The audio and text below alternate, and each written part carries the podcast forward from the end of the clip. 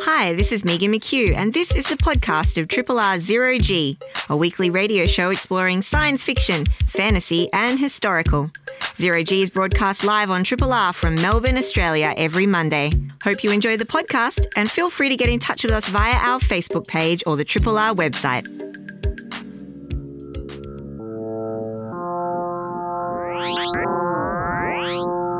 Zero G.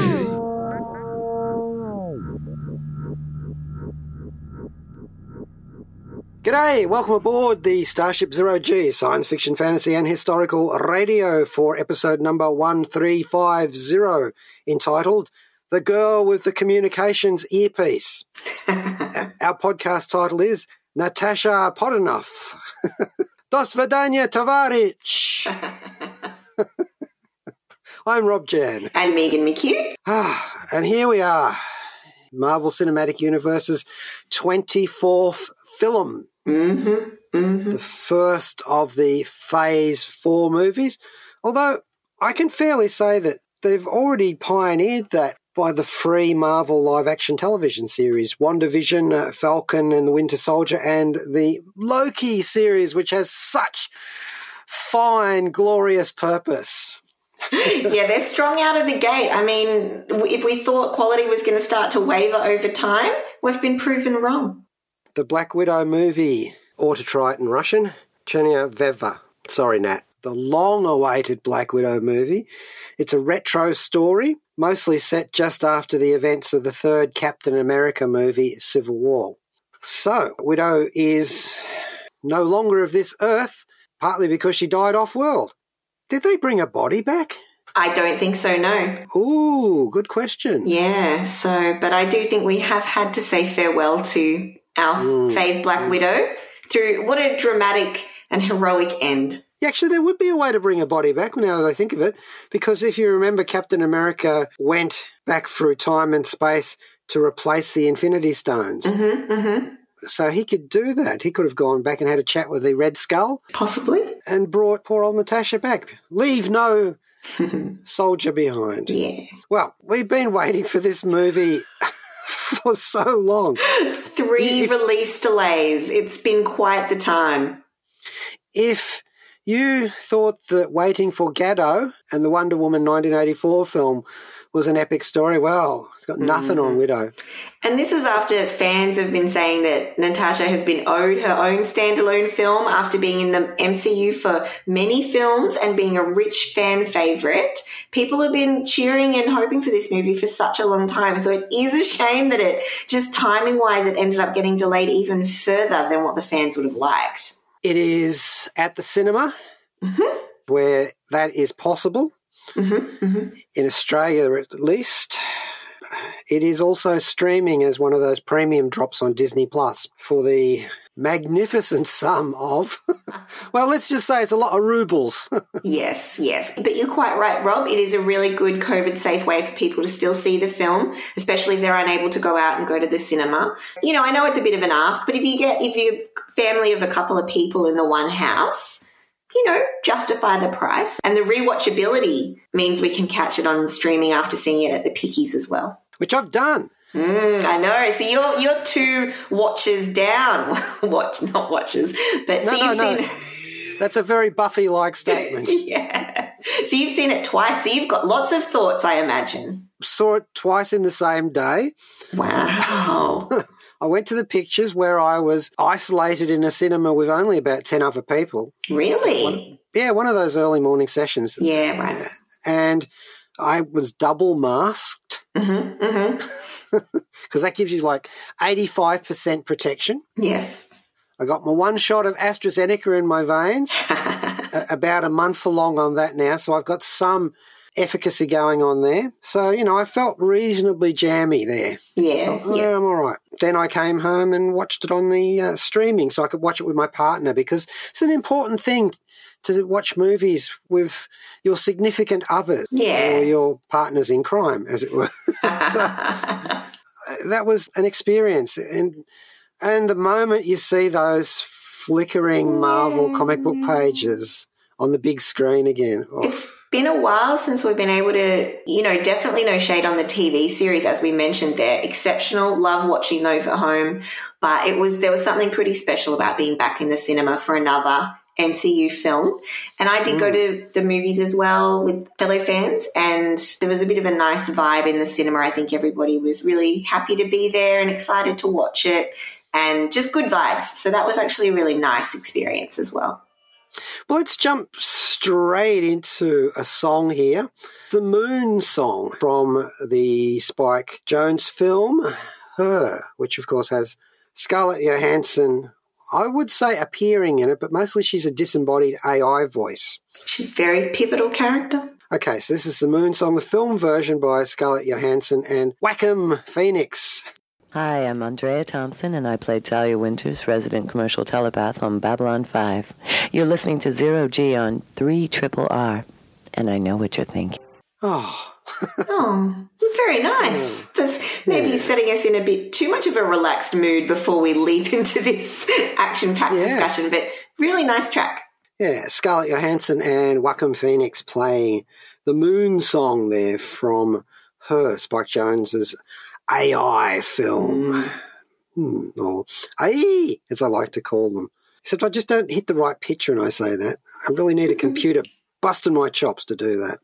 Speaking of busting chops, today here on Zero G, we're devoting the whole hour to talking about Black Widow, the new Marvel Studios film. Now, it's directed by Cate Shortland, mm-hmm. who was born in New South Wales, raised mm-hmm. in Canberra. Mm-hmm. And she actually has her very own complicated family life. Oh. And she has siblings too. and, and I think both of these aspects do show up in the Black Widow film. Mm-hmm. mm-hmm. Her partner, Tony Krawitz, is also a director. Mm-hmm. And I think that having a relative who was in the same trade is another aspect of Black Widow as a film yeah. that also appears. So I think there's a bit of backgrounding there. You have to read the classified file, you see. so all of this, I think, carries over to Cate's description of the sisterhood between Natasha and Yelena. And we'll get into that a bit later. Now, Cate Shortland is also been inspired by Grimm's fairy tales in her early days. Shortland also did some short films directed some episodes of Secret Life of Us on television as well. Aussie classic. Now, I have checked out two of her previous feature films, and I, I, believe, Megan, you've also seen the one which she's actually most well known for. yeah, so I saw Somersault, which was her first feature film. I saw that when it came out at the movies, and there was a lot of hoopla between me and my friends, I guess, and we all saw it because I'm from Canberra and as is Cate. And the protagonist in Somersault is from Canberra too. And she escapes to Jindabyne, which is like a snow town. Not snow town, sorry, I'll take that back. Is a skiing town located. it's not that dark. A couple of hours outside of Canberra.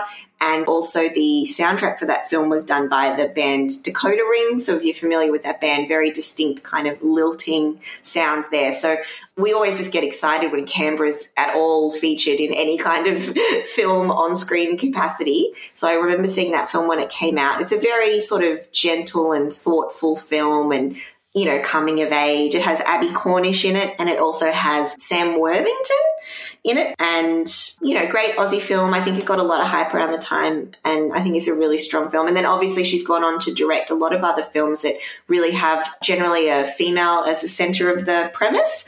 Some really interesting sort of more international stories. The follow up films more take place in Europe. Is that right? How did you find her other work? I can definitely confirm that she really specializes in getting inside the heads of these young female protagonists mm-hmm, in mm-hmm, mm-hmm. times of what we shall call transitional crisis for them. Mm-hmm. Uh, and the crisis could be as large as the, the guttering days of Nazi Germany, as in the film Lore back in 2012, where the young adult woman of the title shepherds four younger siblings, including a baby, across the now occupied Third Reich. Everything that the aptly named character Lore was taught about life and the world is wrong because her parents are Nazis. In hmm. fact, her father in the film is implicated in concentration camp. Wow. Yeah. So all of the stuff that she's learned from her parents is wrong and essentially, well, evil. Mm-hmm. Much like Black Widow's time in the Red Room, really, when you think about it. Mm-hmm. Yeah. And this is a film that Scarlett Johansson, as an executive producer of Black Widow, saw Mm-hmm. and liked and thought, yeah, you know what? You might make a good director for Black Widow. So that's partly how a director of art house films from Australia ended up helming this massive MCU film. Yeah, I mean, because they were in talks with a lot of directors and they were largely looking at female directors and, and hoping to get one to helm up this project. And I think that was very important because they wanted to have the right perspective on it. And I respect that. And I know Chloe Zhao, they talked to her. She would go on to direct The Eternals, which very excited about that as well. And then, yeah, Scarlett just liked Cate's work and approached her and she ended up being the one to get the gig, which I think is pretty cool. According to Shortland, they chatted on Zoom Oh, and, and they sent each other lists of favourite films and swapped musical tastes and agreed to what kind of film they were trying to make mm-hmm, and mm-hmm. you know and of course had the, the discussion with Marvel about it. Shortland actually was quite complimentary to Marvel. I mean, you know, we we've talked about this before on the show, and we won't go too far because it's not the point of today. But yeah, like a bit of a lack of getting female representation in the franchise and female directors and female voices. Definitely could have been more of that. And so I'm happy to see it's something that's been taken in hand, and those directors have had a good experience, from what I understand. And Shortland is the first female solo director of a, the Marvel Universe films. Of course, there was a man and a woman directing Captain Marvel. Yes. So, you know, a little check upon the, the wall of equality here, I think. Now, I've also seen Berlin Syndrome, Ah, yes. which is Cate Shortland's 2017 kidnap thriller, I would call it, yes. which is uh, set on a much more intimate level than Lore. There's a woman who's held captive in an apartment after a whirlwind one night stand. When she wakes up, she finds out the door is locked. There's a covert photograph of herself hidden in a book that she doesn't remember being taken. There are shatterproof windows on the apartment. Ooh, none of this is good. Yeah, this is called signposting. Uh, and worst of all, worst of all, in the 21st century, when she goes to use a mobile phone, she finds the SIM card has been removed. Oof. Oh, Yeah. One night stand from hell. yeah, yeah. And, and in this film, Shortland's eye for bizarre detail is right there and on the screen. Andy, who's the kidnapper, when he gets back into the apartment, he looks at some of the twisted furniture that the victim has tried to use to break the windows with, and he just goes, I just brought those chairs.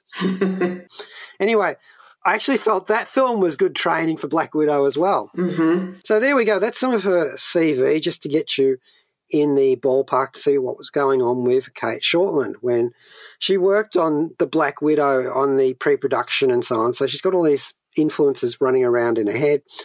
And she initially said, I don't quite know why I'm directing this film, but my God, I'm going to do it, you know. So Yeah, good on her.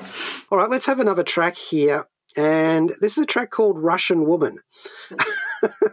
and it's by Manizha. It's a single, and it was a Eurovision hit. it is all about Russian womanhood and dealing with a sad and grey and snowy world and vodka and, you know, all those things. Vodka by In the other words- fireplace. In other words, it's a fairly typical Russian happy, happy, joy, joy song.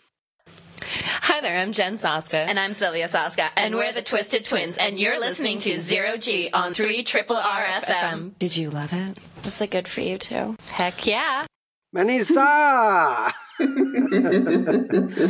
and their amazing song, Russian Woman, from the 2021 Eurovision.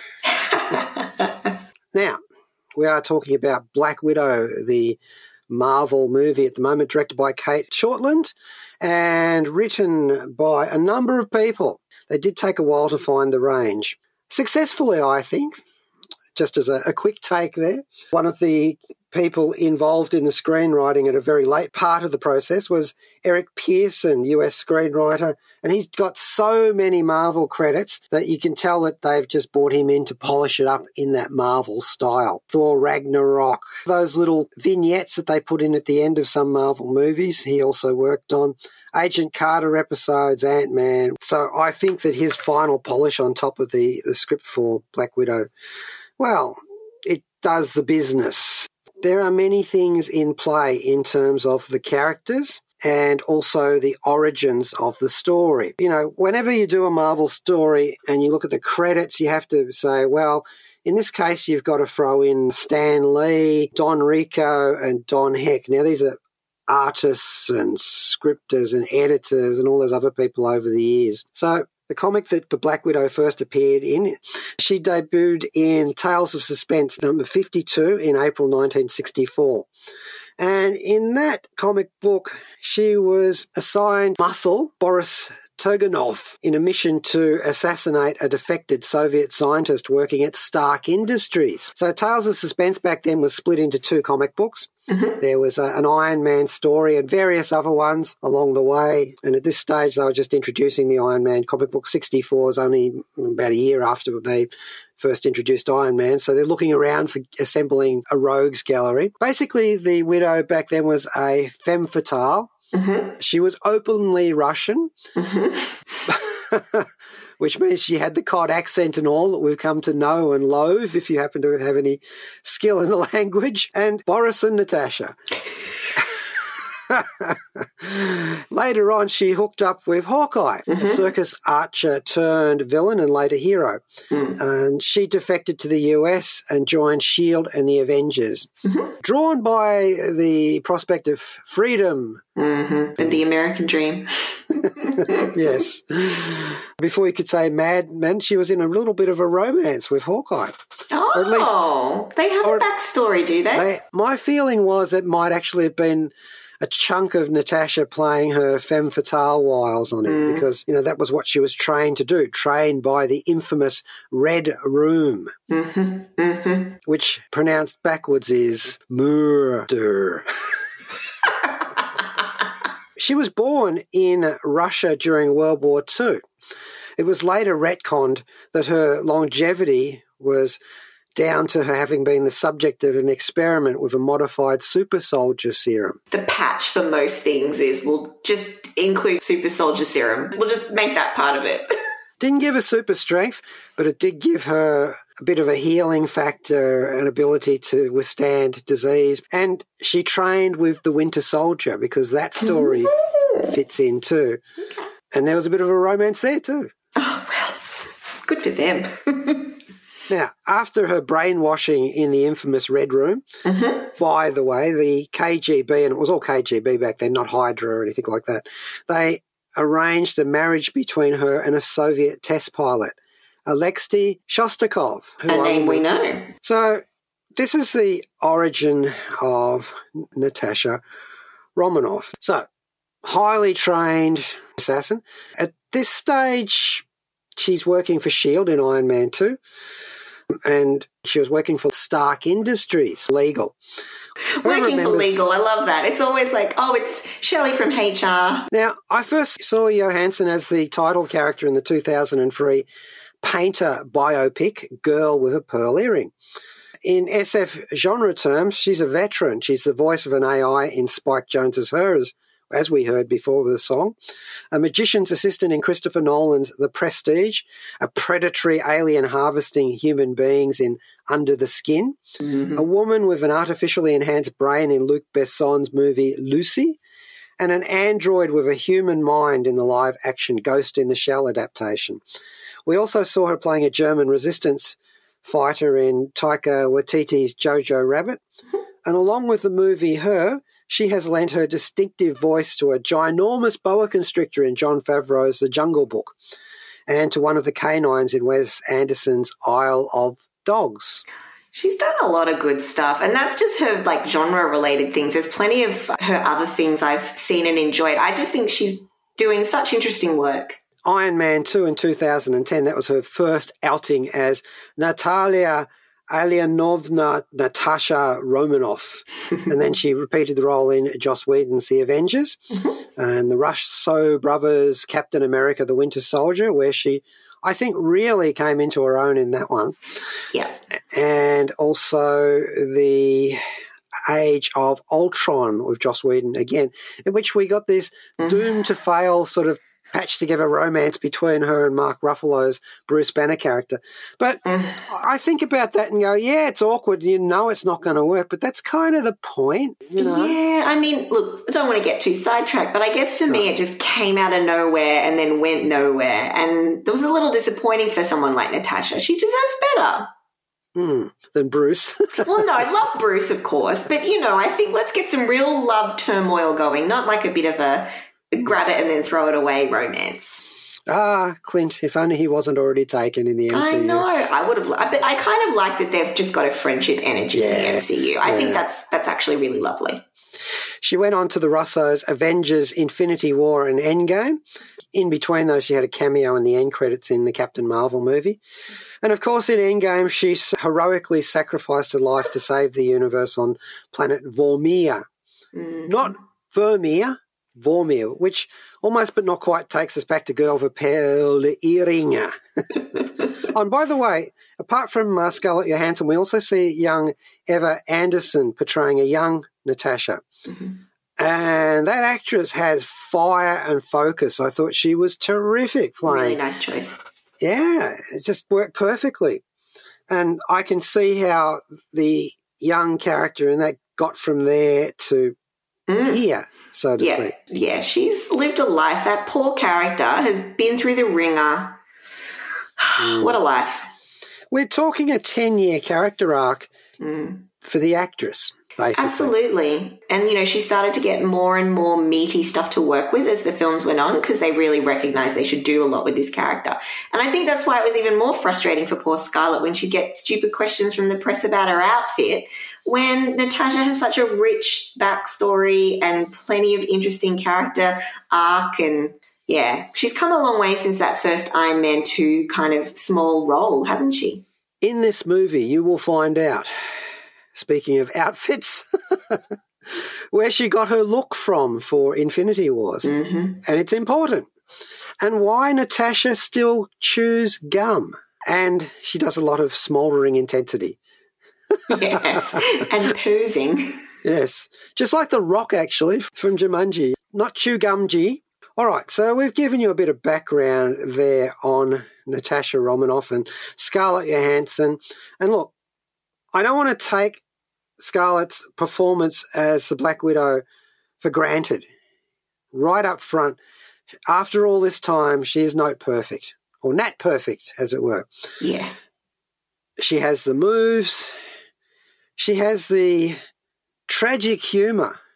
Totally, absolutely. And this kind of mature, sardonic approach that still has a, the light edge as well. I Yeah. think she's such a great choice. I'm really glad she ended up in this role. Hmm. And, and I think that this prequel makes an ironic coda or an epilogue to her career as the Black Widow because we can't really spoil this. She died in Endgame, unless you haven't seen that, in which case, bad luck. but if you're listening to us rattle on about a Black Widow MCU movie, if you haven't seen Endgame, where have you been? Did you get snapped for five years? Were you like non existent? I don't know. Why don't we have another track here now? I think I want to hear Scarlett Johansson sing again. And so we'll go f- with her song As a Snake from the Jungle Book, and it's Trust in Me. This is Kylie Chan, author of the Dark Heavens and Journey to Wudang trilogies, and you're listening to Zero G on 3 R FM. the sensational Scarlett Johansson there with Trust in Me from the Jungle Book, Jon Favreau, another Marvel alumni. In fact, he's the man who started the whole Marvel mm. Studios thingy back then, 24 movies ago with Iron Man 1. But that was from the Jungle Book and not Jumanji as you might have been led to think by the sound effects at the start. And speaking of sound effects, if you hear any noises in the background of today's Zero G, it's because Agent McHugh is phoning it in from a mobile safe house. exactly. in Budapest. Well, the Black Widow movie. The plot is simples. Nat Romanoff, on the run after the Avengers fracturing events of Captain America Civil War, is enlisted by a defector from the Red Room Black Widow program to help bring it down. Will she find, amongst the red dripping ledger of her pre Avengers past, redemption or confirmation that she is more defined by her old enemies or by her sometimes surprising allies? We will move on to the cast of Black mm-hmm. Widow, which is our exclusive today on Zero G, our focus. Yelena Belova, played by Florence Pugh. Ah. And as you know, she is set to take over the role of the Black Widow. Mm-hmm. Mm-hmm. And so this is a movie where she gets introduced and gets to show her chops. And chops she has. I think audiences, critics, anyone with two eyes and a beating heart agrees. She is so charismatic and fun in this film. I think she's hmm. charismatic and fun in everything she does. I think Florence Pugh is a really, really wonderful actress. And this is no exception. And she brings I mean, there's a lot of serious stuff in this film. She does bring a lightness and she brings a bit of the comedy and just strikes a really nice balance between some of the, the turmoil stuff, but also a bit of the more light-hearted jibby jabbing with Natasha. Mm, mm. It's a, a sisterhood that's going on in this, and that's always a refreshing change in movies where you know you really have to actually fight to get decent roles for women in action movies, unless of course they're the action lead, and those aren't not as common as you might think. Mm-hmm. But in this case, Florence, I think, is the perfect actress to play this role. Look, I actually think she's a bit of a chameleon. Mm. Uh, She's got range. Scandi folk horror, Mm-hmm. Mm-hmm. Midsommar. And she's the uh, title character of Lady Macbeth, Yes. where she plays a, a particularly violent bride. and She's she, got a dark side.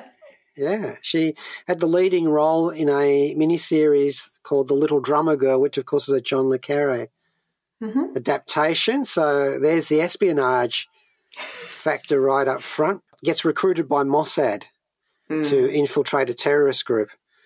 And here's another one that I thought was a key back part of the CV.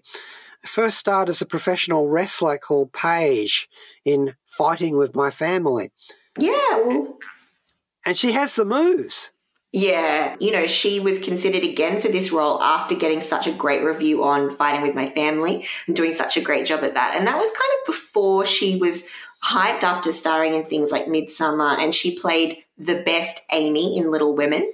And, you know, she sort of got on the map after doing all of that. But Fighting with My Family was before that. And so I think she was already on kind of Marvel's radar from her performance in that. So she's just going from strength to strength, so to speak. Hmm. Well, Yelena Belova was first introduced to Marvel Comics in the Inhumans number five in 1999 and was created by Devin Grayson and J.G. Jones. And she is the second character to bear the title of Black Widow because the Black Widow program essentially got rolled out of the Red Room. And basically, it's brainwashed or otherwise coerced young women have been turned into spies and assassins. She was first seen on screen, as far as I know, as an animated character in the Avengers Assemble show, voiced by Julie Nathanson, who has also been known as the voice of Belle from Beauty and the Oh. Beast Okay. who has been in lots of animated properties in Disney and videos. So now she's playing mm-hmm. That character. Now, Florence Pugh, we know, is also slated to reprise her role in at least one Disney Plus television show. Mm-hmm. So she's already there, basically. Oh, and by the way, Violet McGraw portrays a young Yelena. Mm. Again, another really well chosen child actor. Agree. And Cate Shortland knows how to do that in terms of picking out the detail. And there's just one little moment where Violet McGraw is picking up carbine shells that her father has dropped on the ground and handing them to him. You know, and it's just this little moment that reminded me of something out of uh, Luc Besson's uh, Leon, the professional movie with Natalie Portman. Mm-hmm. So I, I felt like they really plugged into that. Must have been fun for the kids to do all this stuff. Oh, yeah. At least I hope so. I hope that Marvel's not running a red room. Goodness me. God, can you imagine? Moy. Florence is a great foil for Scarlet. It's all a matter of chemistry in this movie, so to speak. And I really think that she looks fit for the grim purpose as an assassin in this. She gets at least two running gags throughout the movie that are extremely giggle worthy. And she And it- sells them so well. Like, they hit home. She's so good at comedy. Where Scarlett Johansson's Black Widow is more mature, Florence actually sounds like a younger sister. And Yeah. she's not always seeming to be taking things as seriously. She's definitely got this real kind of not reckless per se, but like a adrenaline seeking energy. And and maybe when Natasha's at the point where she's like, you know, this isn't all fun and games and thrills and kicking in kneecaps. Like there's a lot at stake. Whereas I think Yelena is still at the point where she can wisecrack in the most dire of situations. Mm, mm. So, without this two not particularly odd couple at the core of this film, it wouldn't work anywhere near as well. Or at least I possibly do Scarlett Johansson a, a disservice there. But the thing, the point of having this almost like uh, shake and bake family, her other family are the Avengers, you know. so I feel that we get to see Natasha more clearly via her proximity to these other f- characters who essentially form what is a family movie. If your family was the Incredibles. yeah. It's kind of about found families, but found families that behave with the downsides of family families that you can't choose. Well, you don't get to choose your family, but sometimes you can genetically engineer them or assign them in the Marvel Universe. David Harbour plays Alexei Shostakov. Now, he's not actually playing Black Widow's husband. As we were talking about before, the origin of that character is Red Guardian, the Captain America knockoff in the Soviet Union back in the day. And Red Guardian is another franchise hero. There's been at least seven different characters with that name. In this case, he is played by David Harbour Yeah. One of our most beloved actors from Stranger Things, Sheriff Jim Hopper. And I was just wondering, maybe Jim Hopper, we last saw, was over in Russia. Maybe he was brainwashed, and this is what happened. That's going to be a hell of an Easter egg.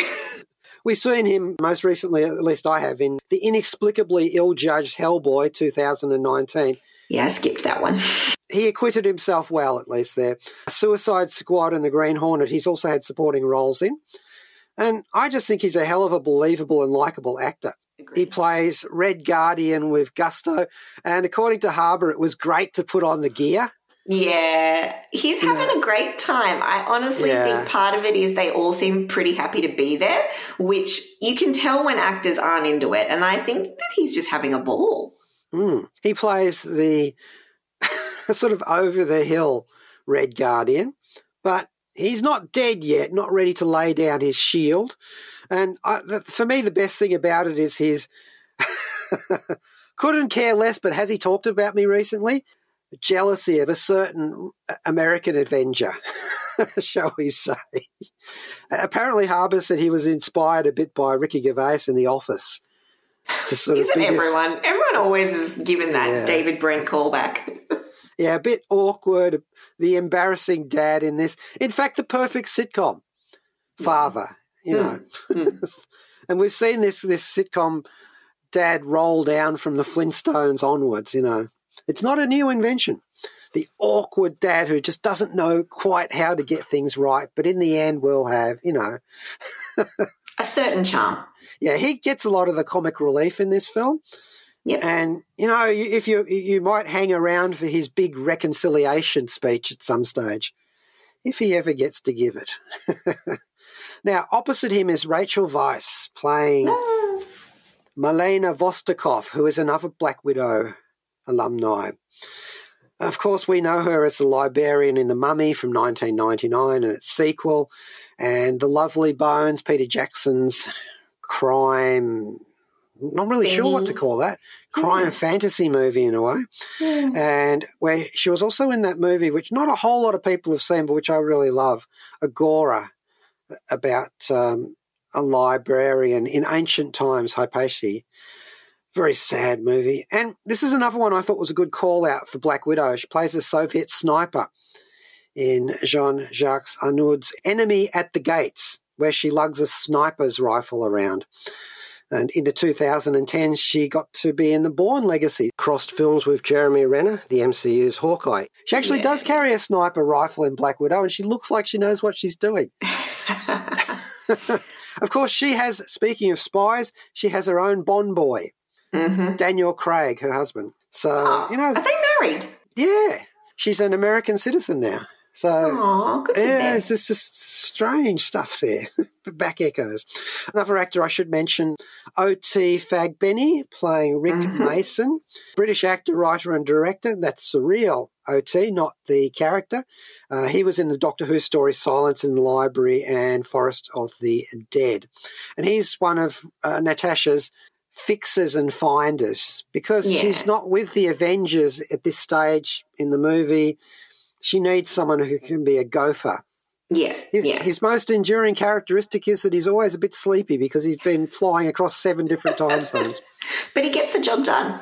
Billy Hurt is back as Thaddeus Ross, Mm-hmm, mm-hmm. very far from his altered states and Duke Leto from David Lynch's Dune. One of more than two MCU characters in this film that we've seen before. Not going to tell you about the others. Obviously, the Black Widow is one. Mm-hmm. Mm-hmm. Ray Winstone pops up as the head of the Red Room, the well known hard man who I last saw as Growl Tiger in Cats. Oh, you're really outing yourself as someone who's seen some real corkers lately, haven't you, Rob? Growl Tiger is pretty tough. Now, he plays the head of the Red Room, as I said, mm-hmm. and normally I like a bit more nuance from my supervillains. What do we know about this character? Well, he has a bit of a dodgy Russian accent when he speaks English. yep. and he's a cowardly bully who exploits children and beats up on women, but only when they're helpless. Yeah. So we don't need to know if he paints watercolours in his spare time. I think that says it all for this character. And I do agree. I want to focus on Natasha and the the core four that we've got there: the family, faux family unit of Rachel Weisz, DK Harbour, Florence Pugh, and Scarlett Johansson. I don't need minutes spent trying to flesh out this villain character. In this case, I think we're fine. I don't care that it's not the most complex villain. To be honest, I'm happy mm. to cut caricature up this fellow. And speaking of caricature and people who can do good mimicking, Taskmaster, a Marvel hmm. comic character who only has to see the fighting style of an opponent once and they can mimic them. Physical based things, for one thing, skill sets and so on, but probably not as effective at tech based ones like Iron Man. I mean, how do you sort of. well, yeah, It's not going to work. it's a bit pale there. I look. Taskmaster is a character who debuted in Avengers 195 back in 1980, created by writer David Michelinie and artist George Perez. you know, I, I don't want to talk too much about it, and I am definitely not going to crap on the film because I really loved it. But I'll just say I think that was a bit didn't quite hit for me that element, and I think it was a bit underused. Maybe that's all I'll say on that. I acknowledge that the meta plot required the way the individual character evolved. I still didn't think that the character gelled in the way that a secondary villain could have benefited from. Really effective costuming, I thought, for Taskmaster. You can see the elements that are Avengersy, where you're like, oh, that okay, I see. So some some good stuff, but um, ultimately didn't hit for me. Mm. and also an effective use of costuming throughout. And I did like the fact that they tried not to over sexualize the widow's costumes in terms of the ones that Natasha and Yelena are wearing most of the time, which are kind of s- snowsuits. And it looks like a functional fighting outfit where it's not baggy because that's just not practical, but it's not like super, super, super leather skin tight where you probably couldn't move. It, it looks like something that looks plausible for fighting in combat. So I think that was a good change.